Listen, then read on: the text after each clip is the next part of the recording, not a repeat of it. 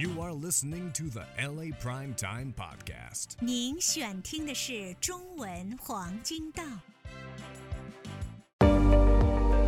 LA Primetime TV 健康科普由嘉联太平医疗网赞助播出。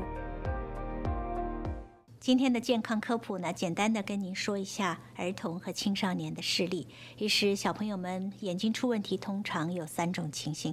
第一呢，就是眼睛发炎；第二呢，当然就是与生俱来的天生的问题，像斜视啊、弱视啊，或者是色盲；第三种呢，就是后天的近视。那么说到嗯啊先天的问题，当然我们是越早治疗，会越有机会矫正的。更多。那么说到近视的话呢，其实现在啊，小朋友们的眼睛真的是很辛苦。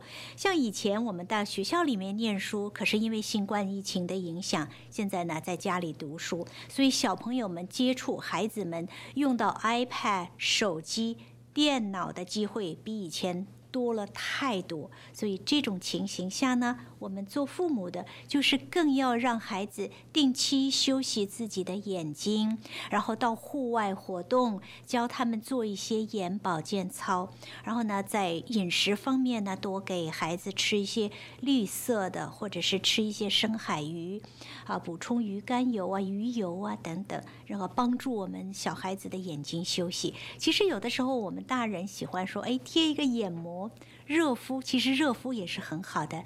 如果父母在家的时候呢，定期给我们的小孩子做一做眼部的热敷按摩，都是非常好的。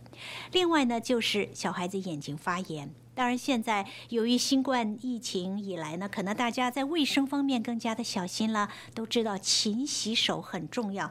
同样的，我们尤其是戴隐形眼镜，或者是晚上睡觉有在戴矫正近视的呃 contact lenses 的小朋友的话呢，就是更要把自己的手洗干净。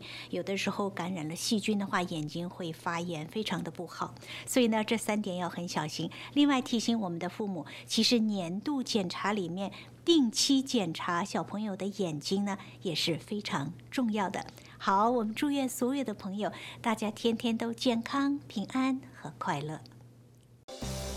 谢谢您选听中文黄金档，祝您有美好的一天。Tune in next time for another episode of the LA Prime Time Podcast. Thank you for listening.